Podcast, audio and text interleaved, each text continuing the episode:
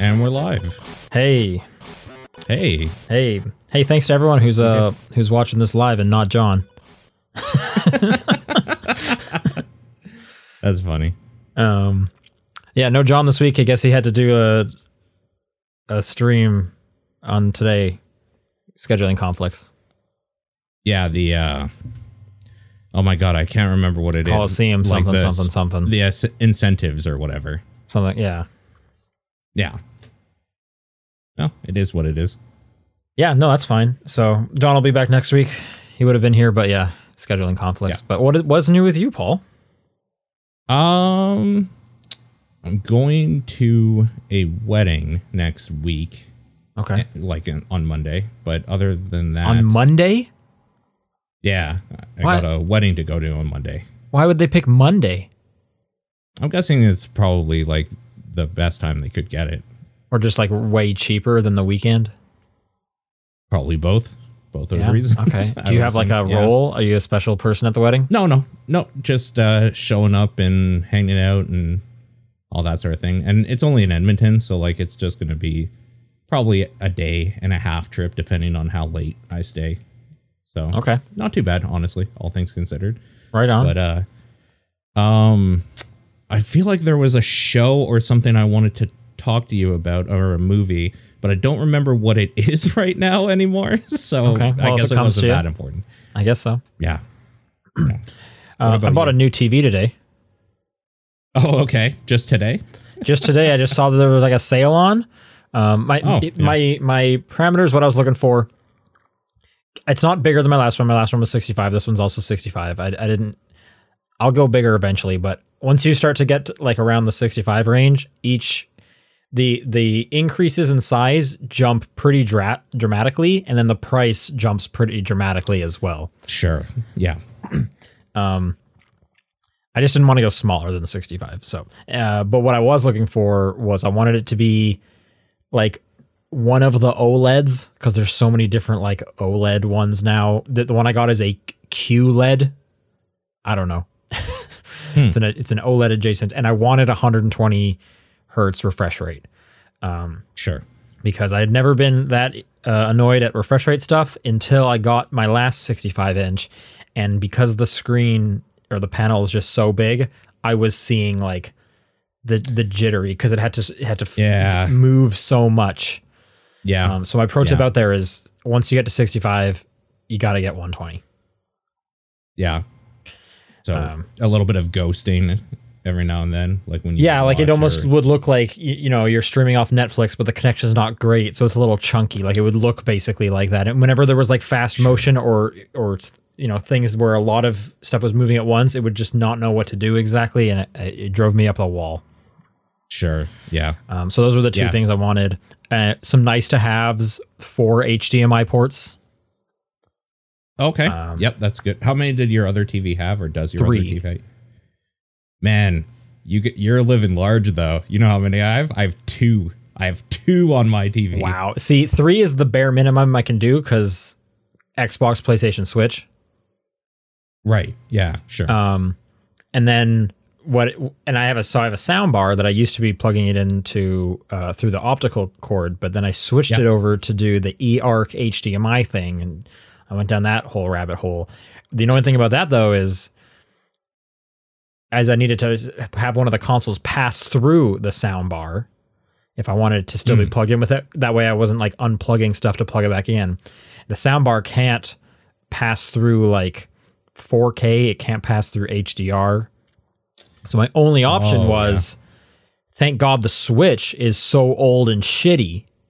It doesn't have any of those features, so I can pass that through and I'm not missing out. However, whenever Nintendo upgrades, then I'm going to be a little hooped. I'm going to have to figure out what to do. Luckily, though, my new one has four. So everything gets one. The sound bar gets its own. I'm good. Yep, that's good. Cool. You with two, man, I don't know how you do it. I guess you don't have an Xbox, so you don't need to contend with that one. I do have an Xbox and a PS5, but I don't play them out there. I usually do them in here because I do everything in here. And when I'm out, when I'm in my living room, it's basically to hang out away from gaming and like watch movies and TV shows and just kind of be present with the girlfriend. In here, okay, it's like I'm going to completely, you're not sitting beside me, so I don't feel like I'm ignoring you. I'm in my world sort of thing. I don't have to worry about anything. Okay. All right. All right. But I do have like one HDMI, that cord that's just kind of sitting there plugged in. So if I want to move one of these consoles out there, it just takes like a second to plug it into the wall essentially, and then it's ready to go. Okay. But it's rare. I'm over here thinking like, should I devote the Series S that I have to be just a like dedicated Rock Band 4 box and just move everything onto that? And then I need to plug another thing in. That's the other thing, is I have the 360 out there from when I fell down that rabbit hole of Guitar Hero stuff, and I haven't finished going through all of them, so it's still sitting there, but it doesn't get its own port because that's like a once a year, kind of thing. For sure, yeah. But now it will. Maybe now your once a year port will. Well, no, because they're all filled up. Like I said, the soundbar's using that fourth one. So, anyways, I got all the things I wanted for it, and it was on sale. Now I'm just in the process of trying to sell the old TV for a few $100 just to get it out of here, make a little bit of the money back. So I'm asking some friends because I'd rather give it cheap to some friends. If no one's interested, I'll jack the price up and sell it to a rando on Facebook Marketplace. Totally. Yep. That's the way to do it for sure. Yeah. So, but it looks so nice. Oh, it's so nice. And the colors, it does 4K at 120. Oh, it looks so good. Holy smokes. It looks so nice. The color. I'm a big fan. If anyone's wanting to look it up, I don't have the exact brand. Samsung Q70 something. And I know that's not going to help because there's like a million of those. But it's a 2023 one. Anyway, I like it. It's good. So I'm going to be using that a lot this weekend. Nice. Cool. Did any of that jog your memory of what you wanted to talk about? No. Okay. Well, then let's just do the podcast. Okay. This is the Top Down Perspective, September 14th. I'm Sean Booker. I'm Paul Fleck. And what have you been playing, Paul? I've been kind of just jumping around between everything because it's that time of year where everything is out. So you and I will discuss. But none of the things that are out are on your list. Right, because I'll talk with you about your stuff, except for one that I have no idea about. The one I'll bring up this week is Eternights, because that came out this week. That is an anime dating game that has a kind of Persona, very Persona-esque dungeon crawling thing with hack and slash combat. So now this was at Summer Game Fest. I don't think it was like super popular. Not many people were like talking about it. Yes, and I don't think a lot of people will be.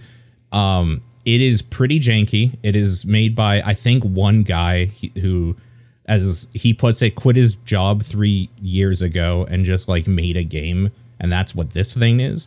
Obviously, it's out on PlayStation, so he got some funding from like, I'm guessing them to like optimize for their consoles or whatever. And it's out on PC as well. I think it's got very positive on Steam, so people seem to like it. It is. So here's the problem with it, right?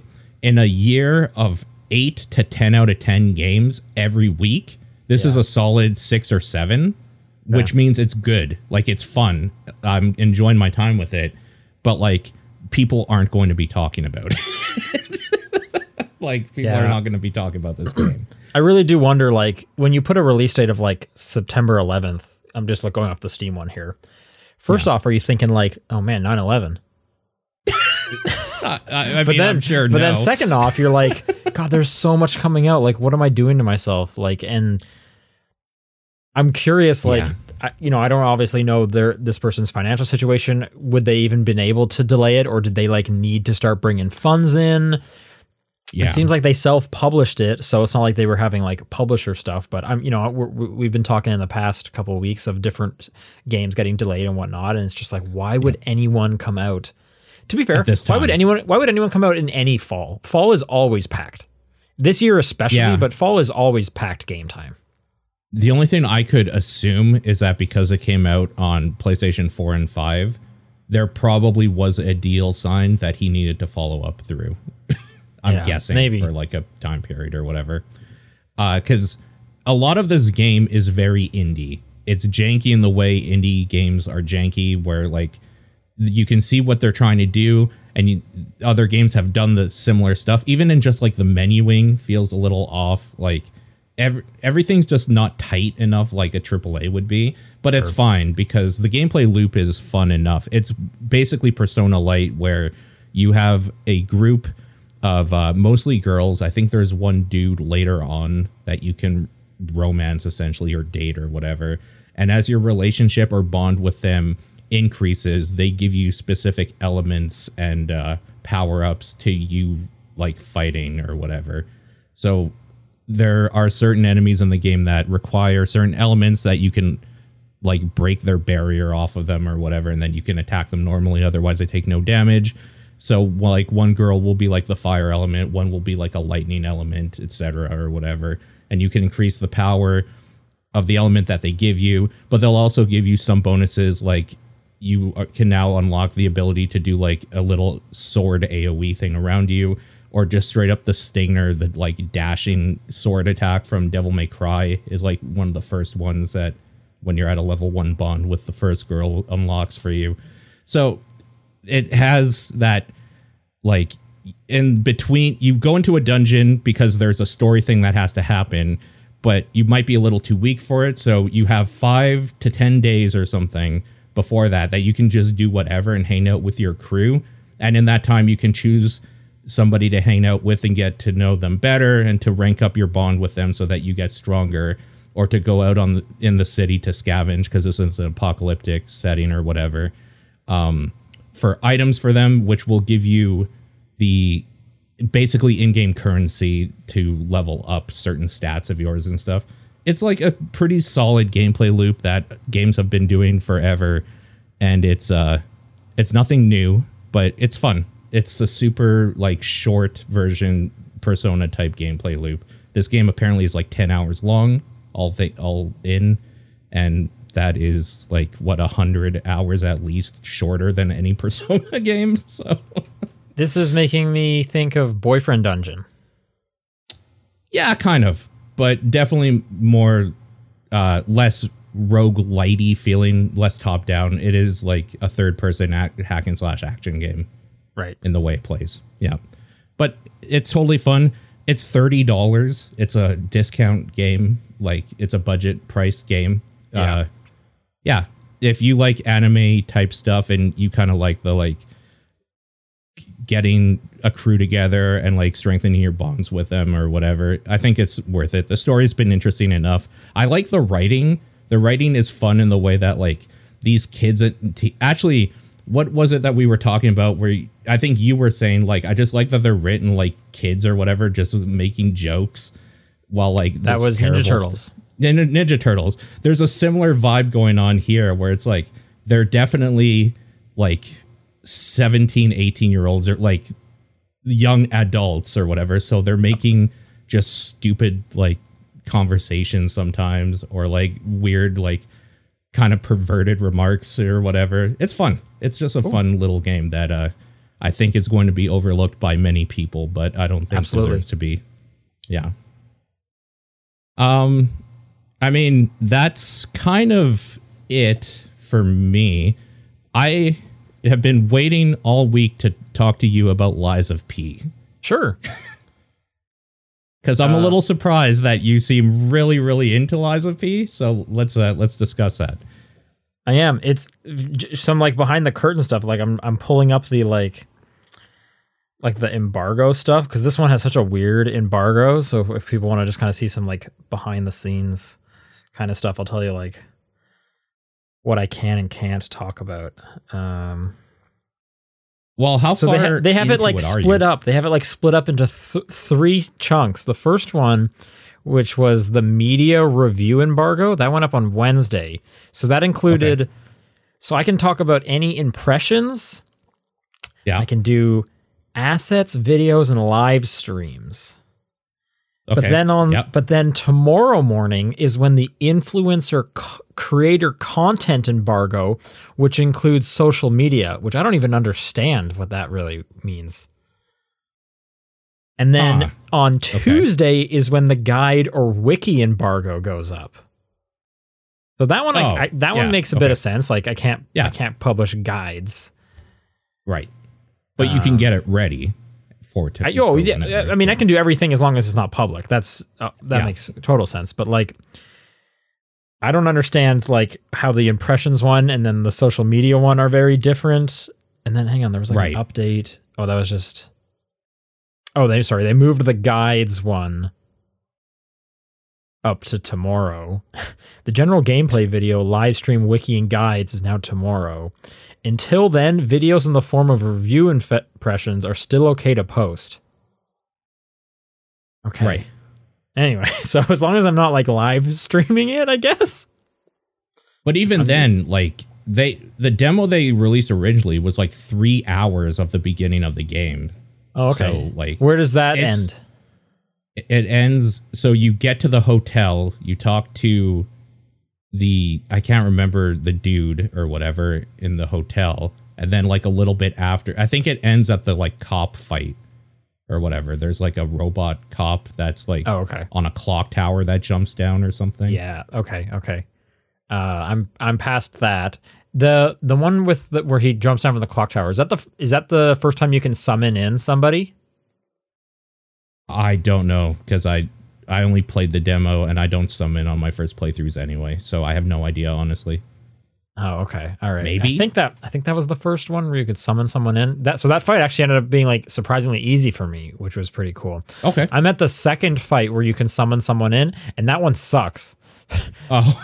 Because that one is like a fire boss, and he does a lot of kind of not exactly like area of effect attacks. He has like a big fire area of effect attack, but he also does a lot of like spin attacks. So if you kind of like attack him from either side, he'll hit you both. And the person you summon in, I just don't think they know how to block, or they don't care to block. They don't care to dodge. They're literally just like, I'm going to run at that thing and just nonstop attack. And it's like, dude, you can't do that with this guy. He lights people on fire, and then you can't heal, and you constantly lose health. You need to hang back a little bit. Classic. Yep. But it was classic fine against AI companion. Yeah, it was fine against the cop one, because we were just I saw him just running at him, and I'm like, okay, I guess we're just doing this. And it took me like 2 tries, because I was just like, I'm going to attack as much as I can, and it worked. This other guy though, holy smokes. I need to chill a little bit. Absolutely, yeah. So, but yeah, and I'm trying to think like how far after that thing it is. It's definitely like another quote unquote dungeon that you have to go through. Yeah, like I'm just wondering if there's like area. One in between there or not. It's hard to remember, because a lot of these areas kind of look very similar. Yeah, you're not like going outside and stuff like that. Anyways, yeah, no, I'm enjoying it. I do really miss that I can't play this co-op. I think most Souls-like games I've played have had co-op, and it's really fun going through those with a buddy. People can correct me if I'm wrong, but every official Souls game you can play co-op, I believe. Every FromSoft Souls game. Okay. Yeah, this one doesn't have that. And this one's also very parry heavy, which I'm not a big fan of. I'm so bad at the parry. Okay. Yeah. And you kind of really need to do it, because the enemy, the bosses specifically, will attack so quickly that you don't have time to dodge and then keep dodging all their attacks. You need to stand there and perfect hit block each one of them to even have a chance to like get some attacks in the other way. Yeah. But other than that, I think it looks really nice. I like the environment and the area they've set up, and the like. All the nods kind of following the Pinocchio stuff are fun. Like, if you know, from the demo, when you get, so Jiminy is like a little robot companion. When you get, if you did the demo, you know, when you get to the hotel, you have to lie and say you're a human to be let in. So there's even like an aspect of telling the truth and stuff. I'm curious how that will come back near at the end or whatever. I was going to say the same thing. I'm interested to see if there's going to be like, truth only playthrough 100% or whatever. I don't know. I want to say I've only had like 2 questions asked to me. One is to get into that hotel, which you need to get into that hotel. So But I'm wondering if you lie, if it just means you have to like find another way in, you have to sneak in instead or something. Like I'm wondering if because I also lied, so I don't know. Yeah, honestly. I don't know either, because that hotel is like your home base. You know, yes. To put it in like Elden Ring terms, it's like it's your hub. Yeah, it's the hub. So you need to go in there, and everyone in there is like a friend, and also they know you're a puppet.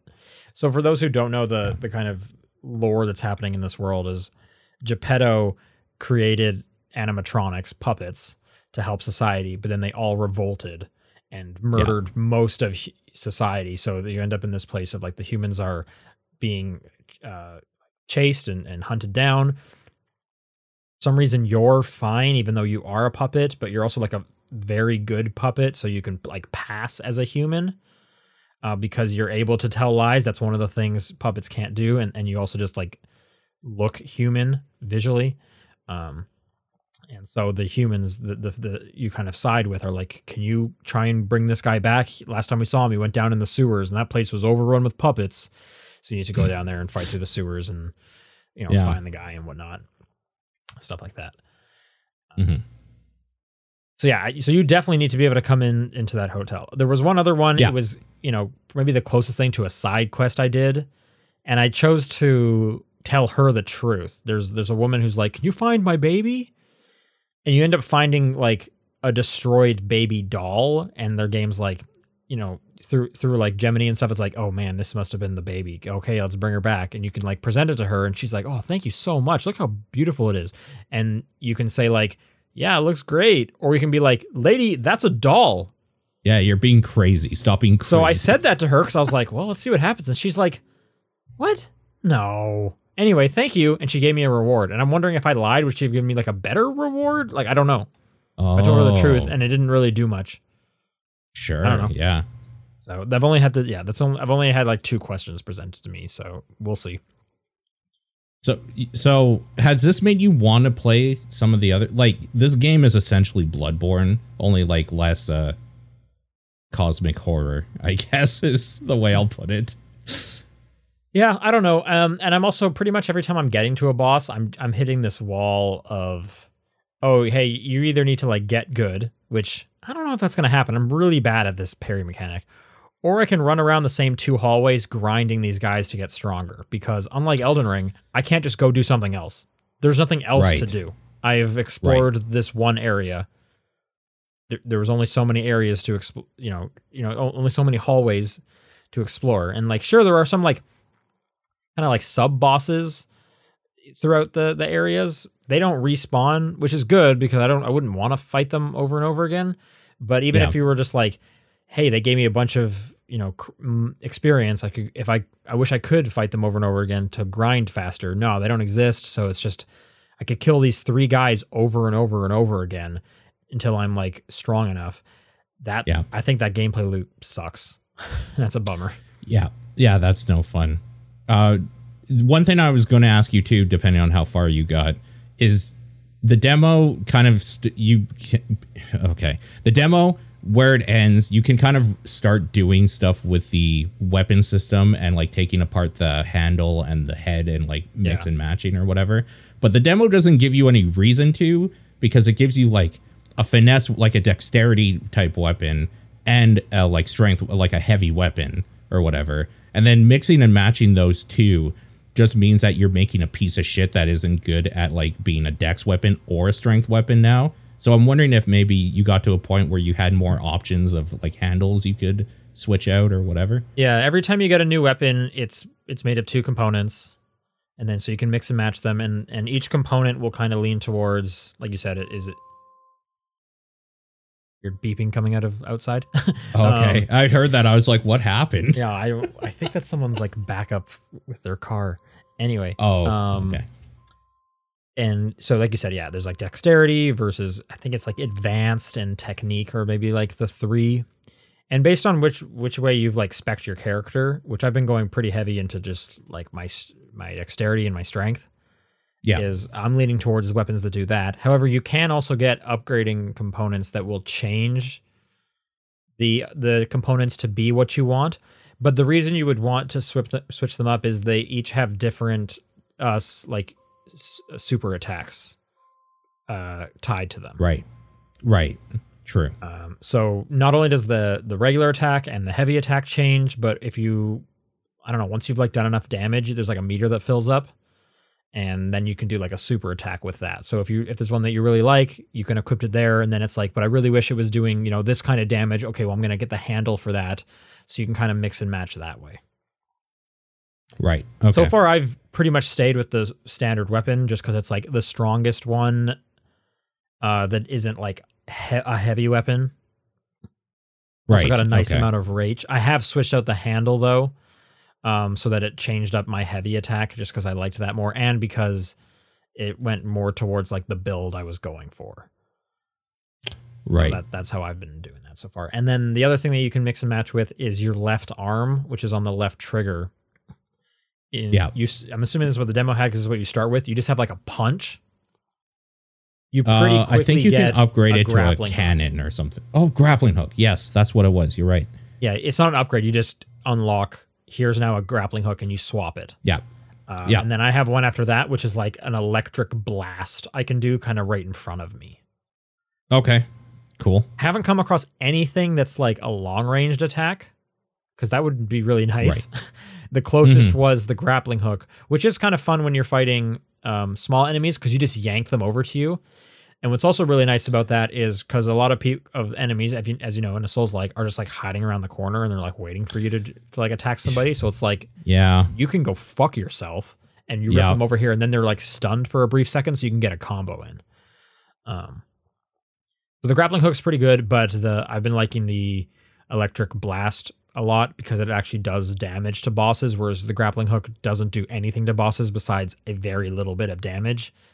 I haven't come across a boss yet where it's like, oh, this one's designed that if you like grapple it at this moment, it'll like open it up. Maybe that's later on. I haven't seen it yet, though. Nothing is like pointed its way towards that, but that'd be cool. It is also a Souls-like game where maybe they just won't tell me, and I'm going to find that out in a guide that people are writing right now on Monday or Friday, I guess is what I said earlier.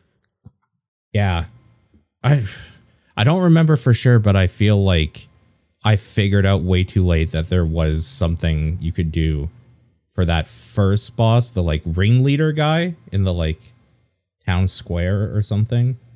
Okay. The guy with the hat. I feel like there was something that I found out way too late. It's like, oh, if you do this, it like fucks him up for like 2 or 3 seconds or something. Oh, but I don't think it had to do with that. I think it was something else. Okay. So there are just ones like you can break their stance. Every boss has that, and then you get to do like a super knock on them, which is nice. I'm hoping that there's like some secret techniques for them because this fire guy is really kicking my ass, and I don't want to grind these 4 dudes in a circle over and over again. Was it I was just watching a little bit of video. Was it like a dude in like a ballroom with giant arms that are like hoses or something? Is that the boss? This is like kind of like a boiler room looking thing. A boiler room. Okay. Cool.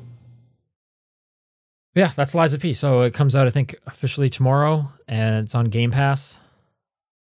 So give it a try. I don't think it comes out on Game Pass until next week, though. But yes, I think it's... Yeah, because I'm waiting for it on Game Pass, and I think it's the 18th it comes out or something like that. Oh, okay. Cool. A little late. Mm-hmm. So other games I played, I want to say that I finished Goodbye Volcano High this week. I really enjoyed that visual novel. I think the performances and the voice acting is really good, and there's just a pretty like nice level of animation to these. You don't see this a lot when it comes to like 2D visual novels. Usually it's a lot more like kind of static characters that will maybe like one frame change to a like an emotion or a reaction, whereas these ones the characters are emoting as they go through their sentences. So, you know, as someone who plays a lot of visual novels, I'm often like button pressing past the sentences because I can read faster than the voice acting. Right. This one is like fully voice acted, but I like didn't want to do that because then I was missing out on like them animating and like seeing how they were like delivering the lines and seeing the characters wince and stuff. And like, I think it's just like a really solid visual novel if you're a fan of that genre. And the rhythm aspect of it is fun too. It's very easy, but it just has good music, which is pretty important for like a game about being in a band. And like you said before, these are like 18-year-old teenagers. I think they write them really good in this as well. So I think this is a pretty good visual novel. How long is it roughly, did you say? 5 hours. Oh, okay. That's pretty short. Yeah, that's pretty short. They did patch the trophies. So now I have like basically a hole. No, I have like a hole in my trophy list where I missed like finishing chapter 2 and 3 and like not getting the first time you unlocked this, first time you got this. I just don't have those. And it's like, oh, you completed chapter 1 and then 4, 5, 6, 7, and 8. Oh, man. Weird. Because unfortunately, they weren't retroactive, which was a bummer. Yeah. And the last thing is I continue to play Starfield. Sure. Any new thoughts on that one? I'm still liking it. I've pretty much decided I'm going shotguns for all time. Okay. I'm liking the stories quite a bit. I haven't been doing a ton of the main quest because the main quest is kind of just like a bit of a fetch quest, it seems like at the moment. But the faction quests have been really good. I just finished the UC Vanguard one. That was like a really long side faction quest that I thought was very enjoyable. And the final battle was really cool.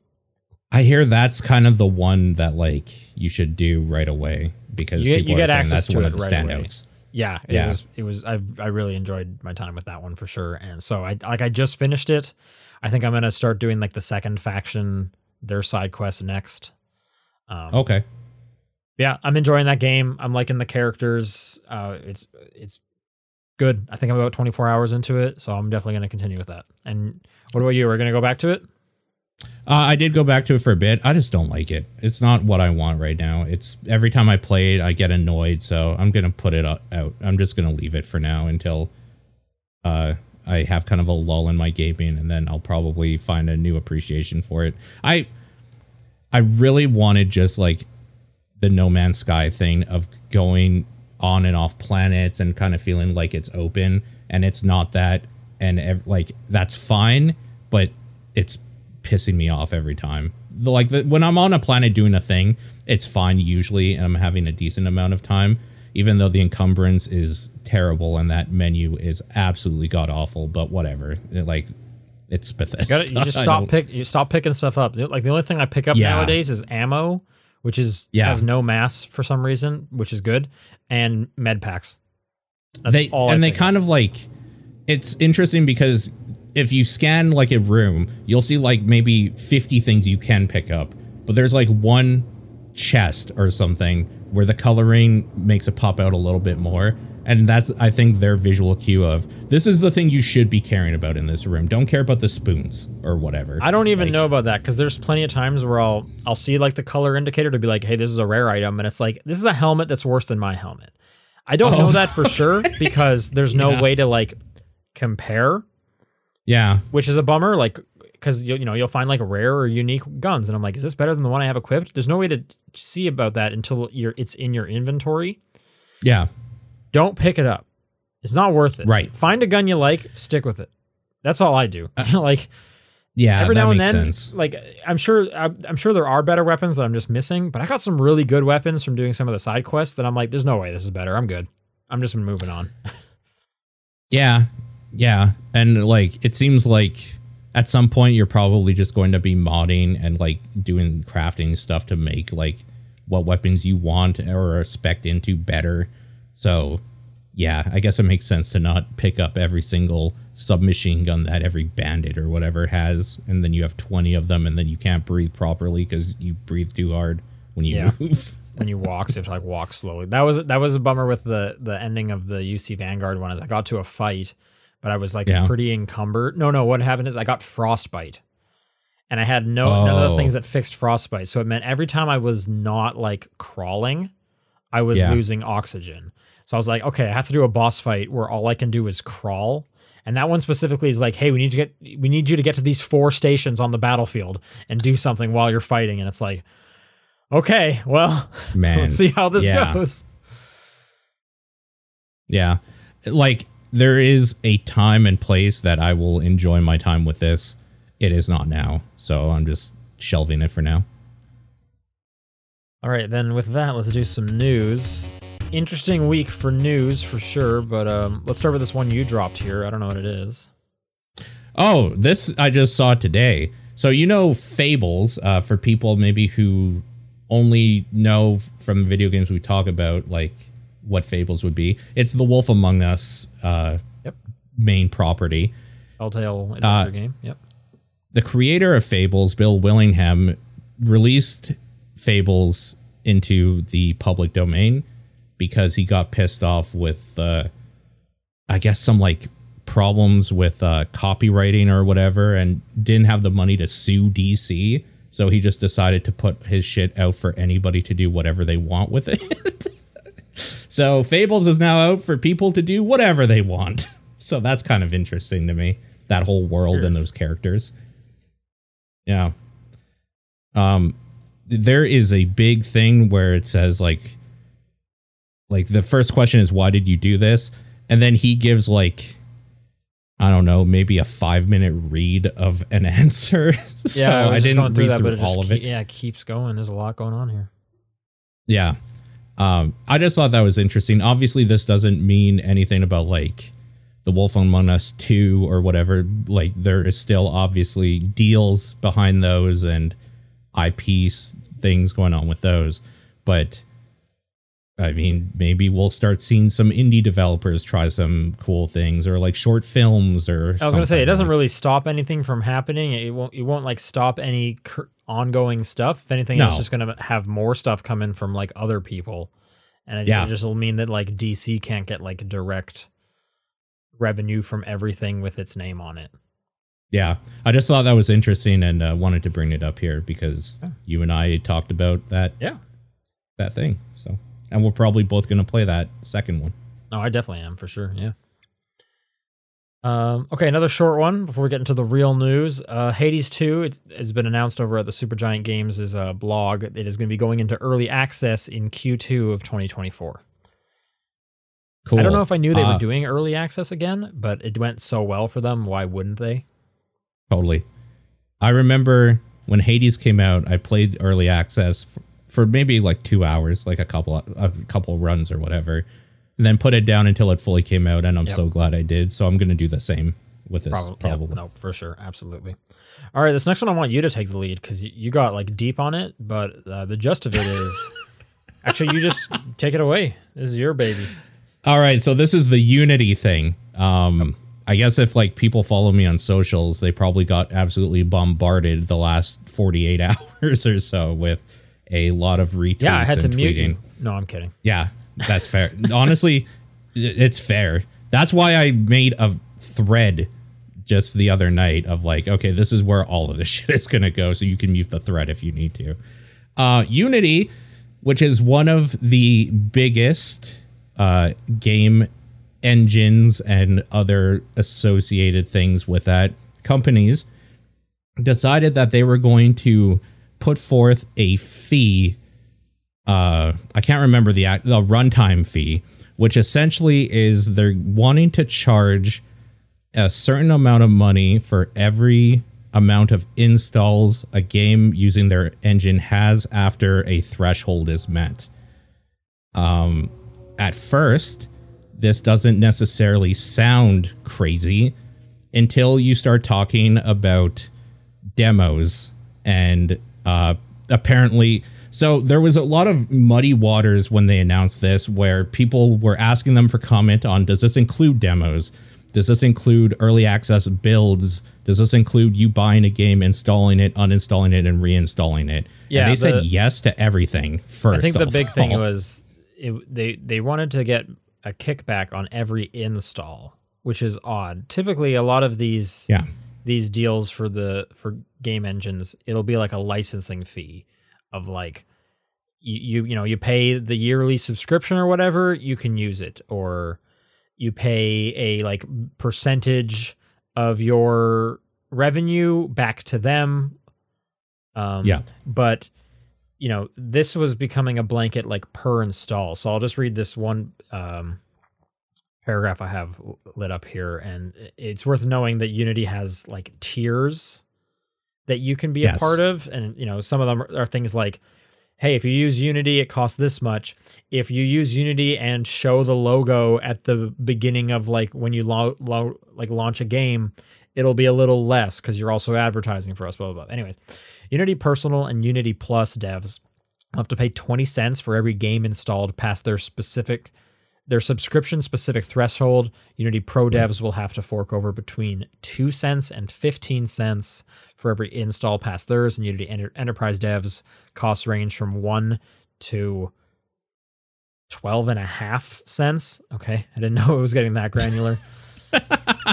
Yeah. Developers in emerging markets will have lower costs per install plus their threshold, but it came down to like the per install, and they were even using terms like if someone installs it twice, that's two installs. That's two. That's even two though installs. You're one person, so like if you uninstall it, reinstall it. If you install it on a different platform, that's another one. So what it really seemed like was, because one example that was getting brought up a lot was Vampire Survivors, which is made in Unity. But Vampire Survivors, it costs very little. They're selling it for a very cheap price. Yeah. So if you think about Unity, let's say, you know, the typical thing would have been a percentage. Let's say, I'm just making numbers out of my head here. 10% of your sales is going to go to Unity if you use it. That's not true, but again, here's just a hypothetical. Yeah. 10% is not going to be very, very much, especially if your game is bigger. But if you're selling your game for very little, you're going to get a very small amount from them. But things like Vampire Survivors is selling a ton. So Unity looks at that and goes, how come this game that's in our engine that is selling so much, why are we getting such little money from them? Well, it's because they're only selling it for $3 or $5. Versus if they pay this like per install one, it doesn't matter how much they're selling their game for. They're getting the same amount of money no matter what. Yeah. So using Vampire Survivors, I just did a quick Google. One of the rough estimates of it on Steam is 19 million copies of it sold. So let's say every copy sold for $1 and everybody installed it once. That dev now owes 3.8 million in just fees. Right. And that's just like one install. Like if you look at me, for example, I've installed Vampire Survivors on like 3 different systems. Yeah. So, Game Pass was another one because those Game Pass you are installing big. It, even though you're not even. So now I saw the AgroCrabs developer talk about this. You know, they've made a deal with Microsoft where it's like Microsoft's going to give them a bunch of money. They are now going to lose a chunk of that money just because people are going to install their game, as opposed to before where they would not have lost that chunk of money because the install didn't matter. It was just, here's our percentage Unity that we've agreed upon for, you know, making X amount of dollars. I think an important thing that came up too from a bunch of people. So I've been reading a bunch of. I'm not an indie dev. I don't know if you know this about me. I game hard, but I don't make them. So I've been reading a lot of what like people who do that shit and like business insiders and some lawyers who finally started speaking up about what they thought about this stuff, because I kind of have no idea. I just knew that it felt gross. Most devs are saying, so first of all, this fee will just be straight up. The threshold will be straight up how much the game makes.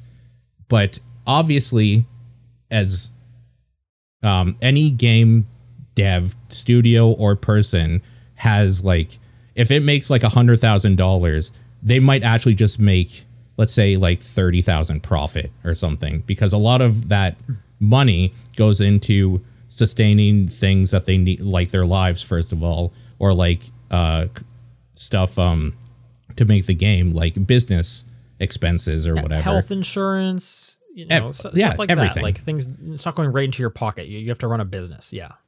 Right. So that threshold is on how much is sold, period. Even though, like, if a game sells $1 million worth, that dev didn't just make $1 million. They probably made like a decent amount of like 100,000s or something, right? So automatically you're cutting into their profits. This is just another thing they have to expense for, which is terrible. But also the thing that's scary is that nobody knows how they're going to even implement this, including Unity themselves right now. And that's where I started getting really weirded out by this, because people are saying like, well, I was reading Unity, I'm guessing like lower level people saying, we don't put like trackers in the installers or anything, or at least yet. So they don't know how they're even going to figure this stuff out, because as far as they know, Unity doesn't have any way to actually track this currently. So that seems weird. To me. Yeah, I didn't know about that, but that makes sense. And there was also some news that they are partnering with a company that is well known for making the installer wrappers for malware.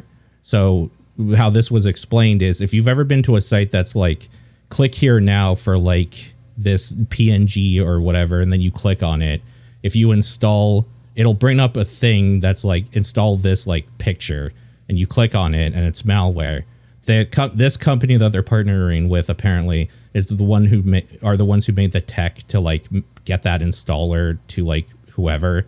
So not necessarily they're bad people, but their stuff is used to like root things into your PC. Like they make that sort of tech. So they're partnering with those type of people, which leads me to infer that they're probably going to like push a Unity update that everything using the engine from like this version onwards is going to automatically have this thing in it, and it's probably going to update every version that's already out there or whatever. So I don't know if like there's no more news on that, because I'm still kind of, this is kind of new, this what's happening. This is only about a couple days old, so I'm still following things kind of regularly and trying to live my life like a normal human being at the same time. But that was scary to me, because it sets this weird precedence of when are we going to start allowing people to just charge creators for creating things, I guess. And there's been a few people on the other side. I think the biggest one right now is Notch. If you remember, that guy has basically been saying like, this is why you shouldn't trust other companies to make games. Just make your own engine, forehead, which is like, weird to me. It's a weird, like, I get where he's coming from, where it's like, this is what happens when you have to rely on other people, but not everybody that's an indie dev has like the skill, time, or talent to maybe make a thing from scratch completely. Yeah, no. So yeah, I was seeing a lot of devs come out, because you know, they all, the first question you're thinking is like, why don't these devs just stop using Unity? And some of them are saying like, hey, like I'm 5 years into developing a game on Unity. That's the thing. It's, you know, it's the only engine I know. Even if it's not the only engine, you know, you can't just like hit the export to Unreal button. That doesn't exist. And engines work differently. That's why, you know, developers make their own engines. That's why developers typically stick with an engine and they don't just port somewhere else, because they know how to work in that engine. It's not just so easy to swap over. And if you're like 4 years into it, you're almost starting over, because you're about to like introduce a whole bunch of bugs, because things are not just going to work one to one. And now they're what's crazy is the breach of trust here. Like, I couldn't imagine being a developer, having worked with Unity for, you know, 4 whatever years, and then all of a sudden they're switching this and I'm just stuck. Like, they just completely like shafted me, and there's like nothing I can do if I other than, do I start over the whole dev cycle? Or, you know, they probably, that's going to push your milestones back so much. And to be fair, like, there are a decent amount of people saying, yeah, that's what we're doing. Don't expect our new game for another fucking 3 years because of this. That's what some are doing. Yeah, and you have to imagine there are some that just cannot do that. Like, there's we budgeted out this much. We needed some revenue to start coming in at this point, because that's when the money runs out. For sure. Yep. I'm surprised Unity with all the backlash, I'm surprised Unity hasn't come up and said anything yet. In fact, I've just kind of seen them like double downing on stuff, which is pretty crazy. Yeah.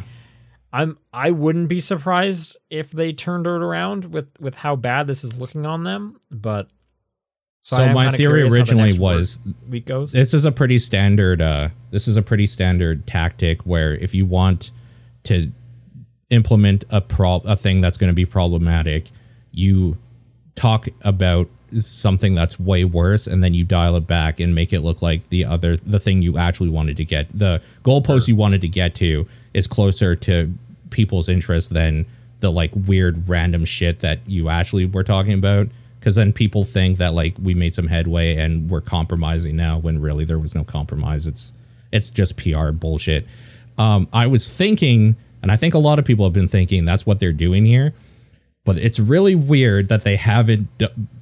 Yeah, they just keep doubling down. So I'm starting to think, nah, maybe they're just going with this. Actually, maybe this wasn't a ploy. This is what they're doing. It's pretty bizarre. I think the next week is going to be pretty interesting. I'm curious to see kind of how this all does play out.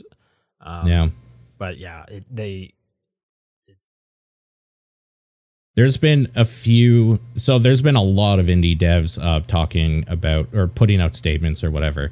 There's been a few that have been particularly interesting to me. The first of which is, I believe it's Cult of the Lamb. They just put out a thing saying, if you ever want to play our game, buy it now because it's not going to exist in like 3 months. We're taking it down January 1st. So that was a kind of big game. I won't say it was huge, but that was a pretty big one. Megacrit, though, the people who did Slay the Spire, put out a particularly interesting one where I'm just going to paraphrase it rather than read it. They said that they've been working on a new game, a follow-up, for 2.5 years. They didn't announce anything, and they never put out like a statement like this, but they fucked up so badly that they had to basically make a statement, not only announcing that they're working on something, but now that it's going to be delayed. And this is the first time they've ever put out a statement. I think their last line is literally like, we've never made a public statement like this before. That's how bad you fucked up on. About so that, yeah. Yep. Yeah, there's been a few of one of them was just fuck John. What is it? Riccatello or whatever. Like one was literally just like fuck him or something. And I found that really funny. Yeah, the CEO of Unity, which I guess was over at EA at one point. Yeah. He also last year said game developers are R-tards. So he's a real stand up cool guy, basically. Yeah. All right, so yeah, we'll keep touching on Unity when more things kind of develop in the coming weeks. Did you watch either of the live streams today? I watched both of them. All right, well, let's start with Nintendo. There was a Direct this morning. Yeah. I got a list that is not in the order they showed stuff, but I'm assuming this is supposed to be in the order of worthiness. But what? Let's go through what jumped out at you. So the first thing they showed, I was actually super interested. The Mario versus Donkey Kong thing or whatever. I thought that was great. I like little puzzly games. I thought it was cute. I'm totally in. I'm into that. Yeah, I never played those ones. I thought this now sounds like a great time to get into it. I wish it was like out right now. It seems like the scale would have been perfect for those, and it's available right now. But no, it's coming out February, which is probably for the best because I don't need another game coming out right now. Yeah. F-099. This was interesting. Yeah, I'm into it. I'm down. Okay. Yeah. I installed it. I'm not a huge F-Zero person. I'll probably give this a try if I do still have that subscription going. Yeah. But it is exactly what you expect. 99 racers, they're bumping into each other, and you just got to try and survive the longest. Yep. I'm into it. It seems fun. I thought the Princess Peach Showtime thing looked pretty cute. I was kind of into it. Yeah, I think this looks great. I want to play this a whole bunch. This is coming March 22nd. Yeah. I'm super excited about this. Yeah, it looked good. I'm just going based on their list here. Tomb Raider 1, 2, and 3 remasters. I've been actually wanting to revisit those games for the last couple years, and I just haven't. This seems like a good way to do it. So when that comes out, I might take a look at it if I'm not too busy. I'm now scrolling down to ones that I'm interested in. Another Code Recollection announced, which as someone in North America, I know this as the Trace Memory games on the DS. I believe Another Code was like the European name that they stuck with. Yeah, I was like just looking like a month ago. I don't even know if I was talking to you guys while we're doing this. I may have been offline. I was looking at these DS games. I was like, I should just buy them. I've always been super interested. And hey, now they're doing an update. I remember these didn't get great reviews. Not that I know what the problems were, but maybe I'll get lucky and they'll fix whatever was the issue with some of these. So this is coming January 19th, so I'm excited for that. Yeah. Unicorn Overlord has one of the worst names I think I've heard in a while. I hate that name. but I really like Vanillaware. And even though I don't necessarily just am dying for a tactics RPG, that might be one I check out because Vanillaware usually does some interesting stuff with their games. So I'm kind of into that maybe. There was some obvious stuff that I'm looking forward to, like the new Paper Mario, sure, the Mario RPG. Yes, right. Dave the Diver, I've heard really great things on Steam. Yeah, that looks good too. Nintendo Museum. Hey, if I'm in Kyoto again, I'm absolutely going to go to a Nintendo Museum. Yeah, I was thinking to myself, because this is opening in March or whatever. Yeah. I was thinking maybe April, like maybe go to Japan again, because that's a good time to go. Yeah, that'd be cool. Any other standouts for you before we move on? You played the Euden Chronicles or whatever, right? That weird prologue thing. Was that a year ago? Yeah, sometime either early this year or last year. Was that shown on this? No, the like follow up to it or whatever. The forward game. Yeah. Is that shown on this? Is that game worth like looking into? It's okay. I mean, Euden Chronicle, I don't see it in this list. Oh, here it is. Yeah, I do. It's on Game Pass. So like, oh, okay. You could just try that game out. And it's not exactly short, the like prequel. Like I think it was close to 8 hours almost. Yeah. Okay. That's kind of crazy. Okay. Yeah. I was just interested if, that should be on your list. And then of course, Prince of Persia. I just want to play that game. Absolutely. Yeah, absolutely. State of Play. So we had Sony doing a stream as well, 2 in 1 day. This one, yep. I'm going to be honest, I was moving a lot of TVs around at this time, so I just kind of had it on in like my headphones in the background. Yeah. So I could have missed some stuff, but hey, they showed more Final Fantasy VII Rebirth. That game looks weird as all hell. They're on segways at one point. Yep. Okay. It looks great. I'm excited. This made me excited for Helldivers 2, because that game looks like Lost Planet multiplayer mode, and that's great, because Helldivers 1, in case people don't know, is a top-down, almost RTS tactics-like game, and this is a third-person action game where you are at least fighting a big monster with a bunch of other people. Looks great. I thought it was almost laughable that they showed more Spider-Man stuff. I even said to myself before this, like, I hope they don't show Spider-Man. That thing is out in, like, less than a month. Like, we have seen Spider-Man so many times. They don't need to show anything else. They showed more Spider-Man stuff. Yeah, I think my comment was literally like, I don't fucking care. I just want to play it. I don't want to watch it. Like, my thoughts are more like, do you have nothing else to show? Like, you need to show Spider-Man again? Yeah, it's crazy. But yes, I'm with you. Like, I don't need to see it. I'm good. Like, let's just bring it out. Let's go. We're in. Like, we're in, dude. Just release it. Avatar Frontiers of Pandora. I was thinking, like, I haven't played a Far Cry in a while. I'll play Far Cry on Pandora. That seems okay. Maybe. Hey, I hope it's good for you. I'm probably not going to play this unless it's getting like amazing reviews. I doubt that. Tales of Arise getting an expansion in November. I don't know if any of the Tales games have ever gotten, like, DLC at this level, and I quite enjoyed Arise, so I'm absolutely excited for this. Okay, that's cool. I want to play Foam Stars, so that was cool that they're like a beta is happening in like 2 weeks or something. A week. Foam Stars is definitely interesting. That was a cool thing at a Summer Game Fest. Yeah, so that's exciting. And then of course Resident Evil 4's DLC.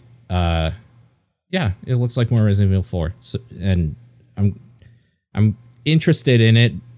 It's kind of weird that it's coming out so soon, but yeah, whatever. I don't know why nobody releases horror things in October anymore, but what do I know? Last one that jumps out at me is I still think Baby Steps looks funny.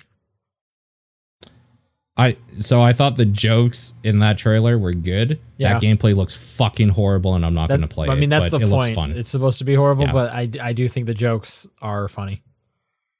Yeah, just use your. No, this is my grappling hook. Yeah, sure. Your grappling hook. I'll get right on that for sure. Yep. I think it's got a good sense of humor. I'm hoping, like, I'll try it and I'll get as far as I can, and if I can't get very far, I'm gonna watch a YouTube video of like funniest moments. Right.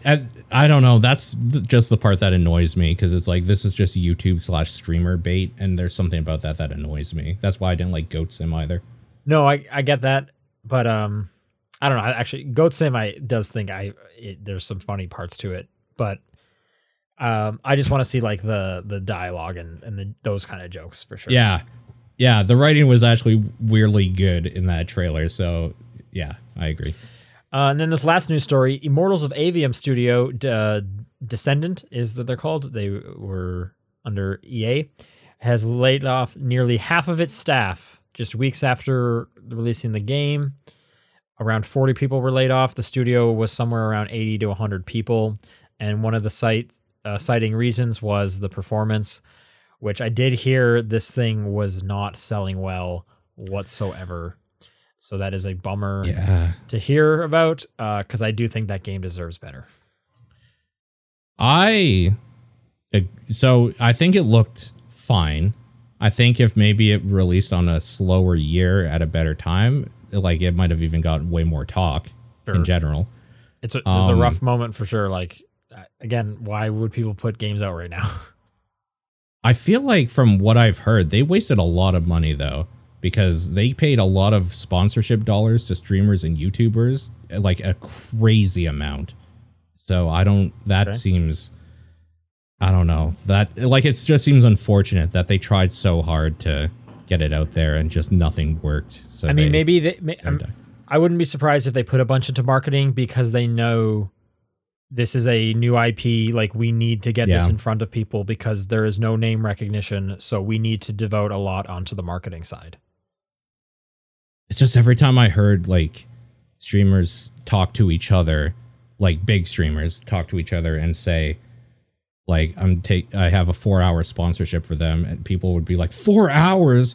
What the fuck? Who has that sort of money to pay a streamer 4 hours or whatever for this stuff? And it's like, oh, okay. I can see it though, because like, I do think the gameplay is good and I think it looks good. Like, so it's just like they needed to like get it in front of people. Yeah, I guess people just didn't care. Yeah, it's too bad. Sure. All right, that does it for news. Let's go through some questions. TopDownPerspective@gmail.com is the email address, at TDP Podcast on Twitter, the Discord channel, or John's P.O. Box.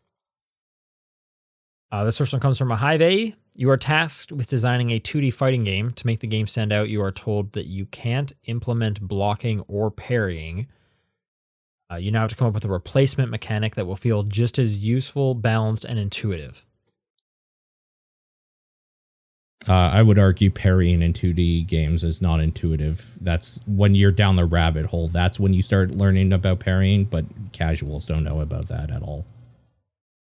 But anyways, I can think is dodging. Yeah. So can we just say that? Because like a lot of 3D fighters or whatever, they use being able to like go in the background or foreground or turn. So just kind of a similar mechanic in 2D where I guess you just dodge. Because what else do you do? Like, yeah, you need to somehow like avoid the damage, right? Somehow, but you can't block or parry. You could go the rally mode of like Bloodborne, where you take damage, but it doesn't take your health bar down right away. Like if you return damage, you can heal yourself up. Is that Bloodborne? Lies of P does that. Yeah. Yeah, of course, because Lies of P is Bloodborne. Well, I didn't play Bloodborne, so I don't know all the references. That's why I was excited, because it's like, oh, if you like Lies of P, you just opened up like a whole world of games you could play, because there's a bunch like that. But yeah, no, that could be kind of interesting, where you can't block or parry or dodge or whatever, but any damage you take in a certain time, like if you are able to kind of counter and go on the offensive, you can heal that amount. I feel like some fighting games have done that. I'm trying to... Something similar, yeah. Yeah, I think games have done... did Dragon Ball FighterZ have that, maybe? I don't remember. Exactly, it's been a long time. I want to say some fighting games have definitely done that for sure. Yeah.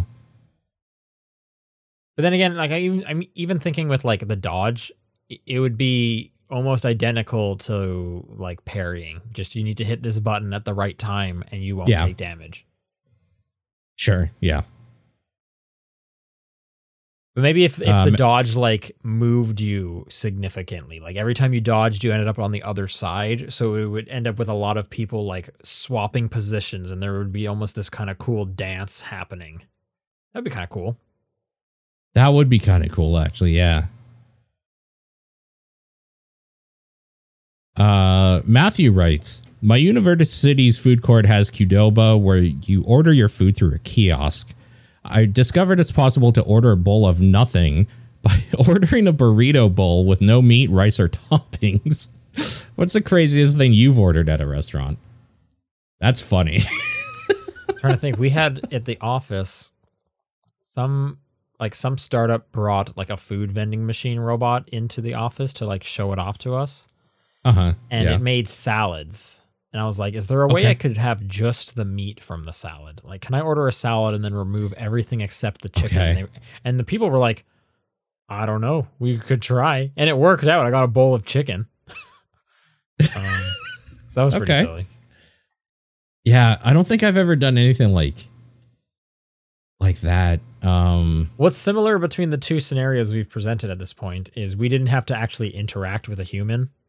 Like ask somebody in like a professional manner of like, can you please make this garbage meal that I'm about to construct? Because that's embarrassing. I had to just talk to a robot, and so did this person. Sure. Well, I mean, somebody made his thing. He just ordered it through a kiosk. Yours was literally made by a robot. Oh, okay. But I mean, there's still like he didn't have to face somebody and say the embarrassing thing to them. So yes. I don't actually remember the last time I ordered something through fast food without an app or a kiosk. So I just order what they have. I don't make any weird amendments and stuff. So yeah, no, you're right. I'm trying to think. Last time I went into I think the only time I go into fast food places is when I'm like road tripping, and it's like, this is the only way I'm going to get food at this Subway. That's also a gas station. I have one, but it wasn't me. For a while, my friend was pretending he was a vegetarian. Like, this was years and years ago when I was 6. Because he was trying to be a vegetarian, but he still ate meat every now and then. So it's like, you're not a vegetarian. Yeah. Anyways, while he was trying it out or whatever, this was 16 or 17 years old. He would sometimes go. This was before kiosks, so he had to ask for this shit, and it was embarrassing every time. To a McDonald's, and would ask for a cheeseburger without the meat. And so I did that growing up. My mom, sorry to hijack the thing. My mom I guess there was a bunch of E. coli outbreaks in McDonald's a while back. She read about somewhere. That makes sense. Sure. Yeah. So until I was 10, whenever I would go to McDonald's, she would be ordering my sister and I cheeseburgers with no meat. And they were basically just grilled cheese sandwiches at that point. So they're still warm. This is what he said as well. He's like, I like the bun and the cheese. So it's basically just a shitty grilled cheese sandwich. I'm like, okay, fair enough, I guess. Yeah, no, but so that's the closest answer. The longest time. And I remember eventually when I was 10 years old, I said, can I order a hamburger? And she was like, okay, I guess it's fine. And we never had to go back. Okay. Fair enough. Dead writes, years ago on the podcast, Sean gave some house advice when answering a question, which included making it a weekly routine to clean your toilet, potentially Saturday morning, because it could get disgusting fast. Was that advice more about keeping a routine, or was there some inciting incident which made you more aware of the state of your toilet? Oh, I don't know how long. I don't remember. Well, one, I don't remember doing this question. 2, I don't think there's an inciting incident because I would probably have remembered that. It was most likely just something where I was like, I could imagine this getting bad fast, and I don't want to end up there. And I'm pretty good at sticking to routines. So yeah, you're definitely a creature of routine. So that makes sense. Yeah. Lineback writes, which character from The Simpsons would you want as a guest on TDP? From The Simpsons. I mean, I guess the easy answer is Angry Nerd, right? Angry comic book guy. Yeah, comic book guy is the name. So that is 100% the first person that popped in my mind, and I did want to say it because it felt easy. But yes, totally. It's the easy answer, but it's would we enjoy having him on? It depends how much of a dick he is. Yeah, true. True. But I feel like even Comic Book Guy can be pleasant if you're like talking about something he's into, which, well, I don't even know, because apparently he's into comics, but he seems to be like, you know, he almost acts like he hates comic books too. Yeah. I mean, I think it would be worse because he's a condescending dick then. He's just like that elitist dirtbag attitude, which I hate. Right. Could we set it up in a scenario though, where we know like, oh, he's actually really into, oh, hypothetically, the Spider-Man video games. So could we almost set it so it's like he can't be condescending about this because he's actually like a total fan about these. So we'll just bring him on for an episode about that. What about the nerds from Simpsons? There was like the group of like three of them or whatever. I think their first one is where Homer goes to college. Okay. Yeah, I guess that's fine. Like, I don't remember them being much of characters other than like they're nerdy guys. One might have a lisp. It's been a long time since I've watched any Simpsons. One's name is Gary. The others are Benjamin and Doug. And apparently they're roommates. Yeah. Do they have actual like characters, or do they just like, they're like D-list characters that show up in the backgrounds sometimes? They're in like 20 episodes, so they have enough there that they could be like considered C-list maybe? I don't know. I guess D-list, because like 20 episodes in like 30 years is still nothing. Well, like my point is like, is there an actual character there, or like do we know so little about them that it's almost like just picking a like a blank slate, and that's not an interesting answer. All three of them have a Wikipedia page. I don't know if that helps, but yeah, no, I think it's a pretty much just stereotype of nerds for nerdy jokes. I'm trying to think if there would there be anyone that's like to have interesting on. I think what might make this a little better is instead of just having them on, we almost do it like a TDP plus where they had to play the game for the month, and then we bring them on. And then I think that's kind of an interesting thought experiment, because like Ned, playing anything basically. Yeah, like it doesn't have to be like a game that's like totally opposite their character or whatever. Just like I just want to make sure that they have some knowledge and they're not just like sitting in and trying to talk about something that they don't really know about, or like hearing the game news. So I think it'd be better if it's like, hey, this whole week we're going to play, you know, Lies of P, and then we're going to talk about it with Ned Flanders. That would be pretty great. Yeah, that'd be pretty great. I think my answer just in general, though, is Homer, because he would probably at least say something funny at some point. Sure. And also, he's probably the one that, like, if you put featuring Homer from The Simpsons, would get more clicks than maybe anybody else from The Simpsons. Yeah. He seems like the famous one. Suku writes, What comes to mind first when I say the acronym AC? Air conditioning. Animal Crossing. Okay. What about second? Assassin's Creed. Okay. Mine's Air Canada, just because work. Air Canada will never be on my like short list. No, of course not. I probably but had you also don't spend easily. You also don't spend 40 hours a week like with acronyms from the airport. Yep. VGC Kenny writes, any images or words on the shirt you're wearing right now become tattoos on your body where they're on your shirt. Do you like it? No. I'm wearing a blank shirt, so it's fine, but also no. I'm trying to think like any of the shirts that have stuff on them, it would be like right on the chest. Yeah. And like I would almost rather like a tattoo almost anywhere other than the like right in front of my chest. Totally. Yeah. Phantomagus, do you like having a filling inside chocolates? If so, what's your favorite kind of filling? Yeah, I like those like Ferrero Rochers, whatever. Yep. At Christmas time, they usually have like a hazelnut cream type thing inside them. Ferrero Rochers, I like those. Peanut butter. I like Reese's. Fine. Reese's caramel's good. I'm not a big fan of like fruit. Yeah, fruit me neither, really. Or alcohol. I don't like those like liqueur chocolates. Terrible. Yeah. Yeah. Cream is great.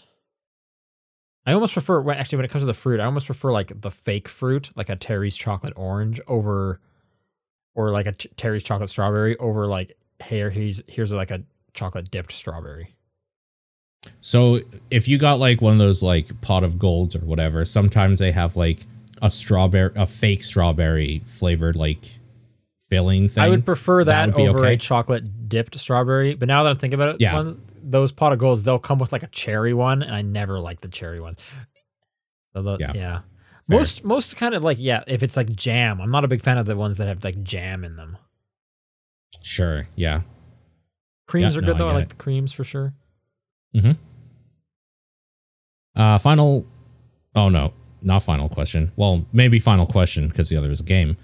From Ace Viru, do you know the biggest scam ever? The food pyramid.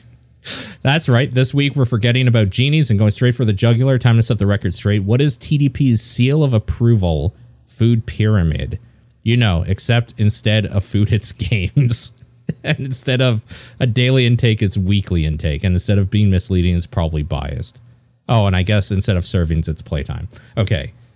Game pyramid for weekly nutrition. Like a weekly, you have to do this every week for like a healthy game diet. I think you need a puzzle of some sort or something to keep your mind active for a little bit. Okay. If you're going to be gaming a bunch. I think that could be a bunch of stuff. I think you need a visual novel for before bed. Okay. Something to wind down. Can we compromise? Oh, I see. Wind down. I was going to say, can we compromise and say any game with like a really good, interesting story? But I see what you mean now as like a book to wind down with. It needs to be book adjacent. Yeah. Gotcha. Okay. I think you need some, less specifically, I think something with a good story to keep you engaged in would be good. But I don't want it to be like fast action before bed. Like there's plenty of no, I mean, but every week you should, if you're playing a bunch of games, you probably want one where like you're really into the writing and the characters. I think you need a weekly party game for you and your friends. Agreed. A multiplayer something or other for sure. A party game would be best. Yep. Yeah. And then I'm thinking more for me. I need a multiplayer game that is super like low stakes, that is basically just me chatting with my friends and we're doing something with our hands. This can be like a Fortnite, an Overwatch, an Apex. I need something bleak. It's just something I like it just can be part of the a little bit. Yeah. It could be part of the game. It could be like one of the games that has like really good story or something or whatever, but I need something where I just feel better about living in my life after playing it. Oh, jeez. Okay. Feels good, man. Feels good. All right. And this last one comes from Rasterman, is a quiz for us. I'll read it off to you. The answers are still hidden for me, so I can play along as well. Okay. Can you guess the games these Steam reviews were made for? Oh, no. Okay. I think this is going... Hang on. This is going to be probably impossible. Anyway. Sure. First one here. The quote is, "It's cheaper than meth, but will ruin your life just the same." This is any game. Steam review. Okay, so something... I'm going to say Vampire Survivors. I'm going to say something addictive. That's a good answer. I guess I'll go Vampire Survivors. These answers are all like very long, so I don't know how they could be just one game title. Oh, okay. Okay, so sorry. So they're game titles, and then they linked... Did they link like to the review itself? Okay, so they did, just to make sure like we didn't think they were cheating. So this review comes in from Lil Thickburger. Oh my Destiny God, that's 2. Such a good name. For what is it? Destiny 2. Okay. Like I said, sure. I think these are... Okay. Next one. This is all caps. Yeah. Yo, this game is Minecraft minus the... Now, this last word is M-I-N-E-C. So minus the minc. That would leave raft. Oh.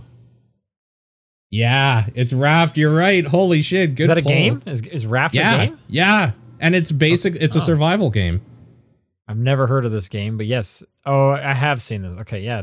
It's Raft. Wow. So what a good poll. Okay. But so that's not even a review. That's literally an observation. Yeah, but it's Minecraft without the mining. But that's not a review. Mine C. Yeah. Well, it's Minecraft. That's the review. So if you like Minecraft, I guess, then you'll like it. Let a baby roast in flames, period, new sentence, rewarded with Minecraft, period, new sentence, 10 out of 10. There's so few games where you can kill children or babies, so... But it's got to be a crafting game, right? Yeah, probably. Yeah. Because rewarded with Minecraft. So it's like a, or a survival game maybe with crafting elements. I have no idea. I have no clue. I don't. What? This is the Stanley Parable. Oh, I don't remember that. Okay. There's 4 comments on this review. I can read them to you real quick. Yeah, please. Let me do it in a chronological order. Yes. This first one from Mop It Up said, and Portal. Mop It Up. This next one from A Peculiar Feline, and memories of more amazing games. Okay, next one. It's not reward, it's punishment. They also did not put the apostrophes there. Seriously, who likes Minecraft? And then this last one is also Portal.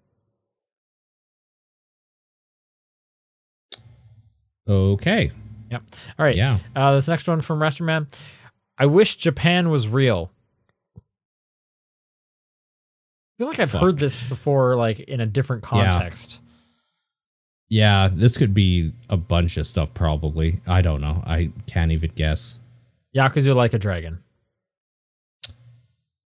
That's your guess, or that's the answer? That's the answer, yeah. Sorry. Okay. I don't think I'm going to be able to guess any of these. These are impossible. Here's the last one. Yeah. It's a game about how our parents went to school back then.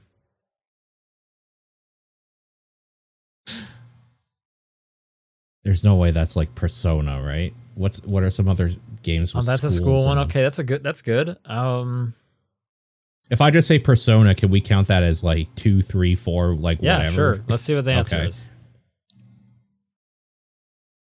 This is Death Stranding. Yeah. Uphill both ways, I guess. Yeah, totally. That's the joke here. Okay. Totally. That's a pretty good joke. That's a good poll, actually. This game is absolutely impossible. Thank you for writing in. Thanks, everyone, for writing in. TopDownRespective@gmail.com is the email address, @TDPpodcast on Twitter, the Discord channel, or John's P.O. Box. What is your game of the week? Void Stranger. Going to give it to Lies of P. Nice. We'll be back next week. See you guys later. Bye.